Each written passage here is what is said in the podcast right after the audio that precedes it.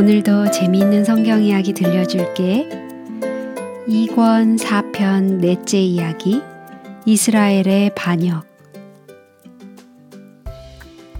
모세가 이스라엘 진영으로 걸어 들어왔을 때 그의 얼굴은 산에서 하나님과 함께 지낸 놀라운 시간 때문에 마치 불타오르는 듯이 보였어요. 그의 눈은 금송아지를 보고 분노에 넘쳐 이글거렸어요. 사람들은 그의 모습을 보고 깜짝 놀라서 뒤로 물러났어요. 우상 주위에서 춤을 추던 사람들은 얼굴을 가릴 만한 옷을 찾으러 법석대며 달려갔어요. 그들은 두려움에 떨고 있었어요. 그들은 자신들의 잘못을 알고 있었어요. 아론이 힘없이 앞으로 나왔어요. "이게 도대체 무슨 일입니까?" 모세는 엄하게 물었어요. 이 백성이, 이 백성이 내게 어떻게, 어떻게 하였기에, 하였기에 내가 그들로, 그들로 중죄에 빠지게, 빠지게 하였느뇨? 아론은 무슨 말을 해야 할지를 몰랐어요. "노하지 마소서" 하고 그는 이렇게 말했어요. "이 백성의 악함을 당신이 아나이다. 그들이 내게 말하기를 우리를 위하여 우리를 인도한 신을 만들라. 이 모세 곧 우리를 애굽 땅에서 인도하여 낸 사람은 어찌 되었는지 알 수 없노라 하였나이다." 이 서투른 변명은 아론이 모세보다 얼마나 약한 사람이라는 것을 잘 보여주었어요. 또한 백성들이 하나님과 그분의 계명에 대해서 얼마나 이해하지 못하고 있는지를 보여주었어요. 육 주 전에 그렇게 굳게 순종하겠다고 맹세를 해놓고 말이에요. "저 우상은 도대체 뭡니까? 어떻게 저 우상이 여기에 있게 되었습니까?" 하고 모세가 물었어요. 아론은 설명하느라고 진땀이 흐를 정도였어요. 그는 백성들이 자기에게 금을 가지고 왔다고 말하면서 이렇게 덧붙였어요. 네, 네, 내가 불에 던졌더니 이 송아지가 나왔나이다. 그러나 우상이 그냥 그렇게 불에서 나왔을 리가 없지요. 그것은 아론이 더 잘 알 것이었어요. 하나님께서 우상을 만드시기 위하여 이적을 행하실 리가 없으셨거든요. 누군가가 금송아지를 빚어 만든 것이 분명했어요. 이것은 우연히 일어난 일이 아니라 부끄럽게도 계획적으로 저지른 죄악이었어요. "불을 피우시오!"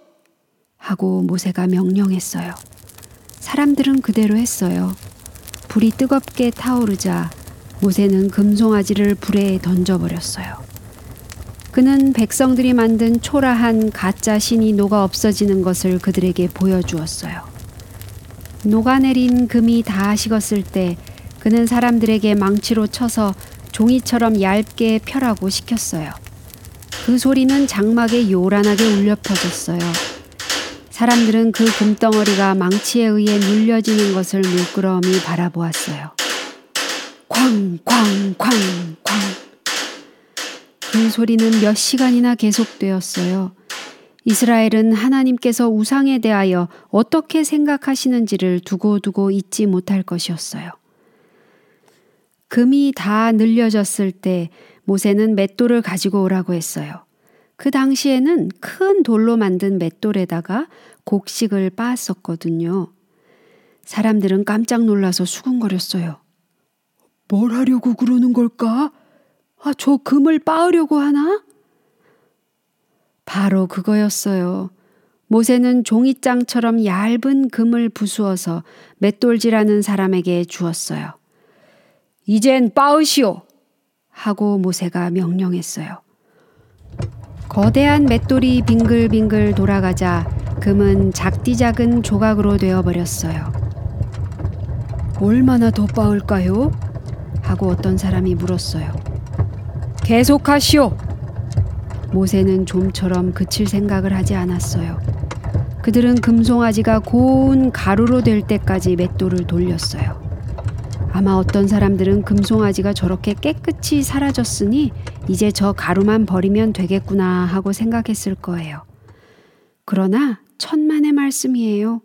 모세는 그들에게 그 가루를 그릇에 담으라고 했어요. 그리고 시내산 아래의 바위로부터 흘러내리는 물가로 걸어갔어요. 사람들은 두렵고 궁금한 표정으로 그 뒤를 따랐어요. 그때 모세는 금가루를 조금 집어서 물에 뿌렸어요. 그리고 조금 더 집어서 뿌렸어요. 금이 들어가자 물은 빨갛게 변했어요. 갑자기 비명이 터졌어요. 피다! 물이 피로 변했어!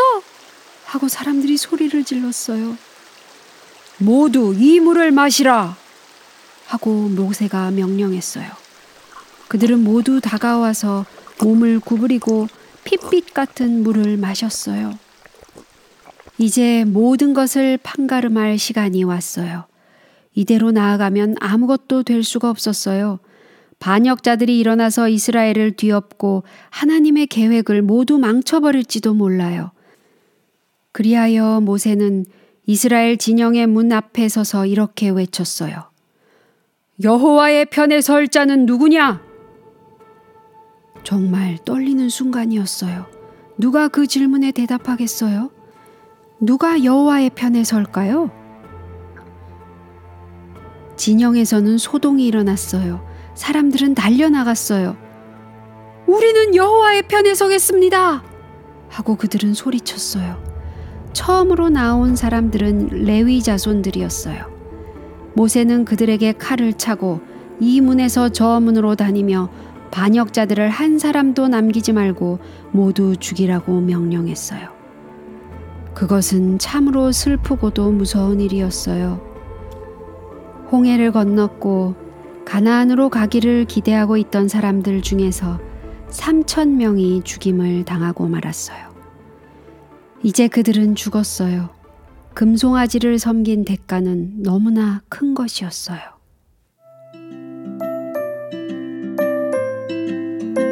오늘 이야기는 여기까지야.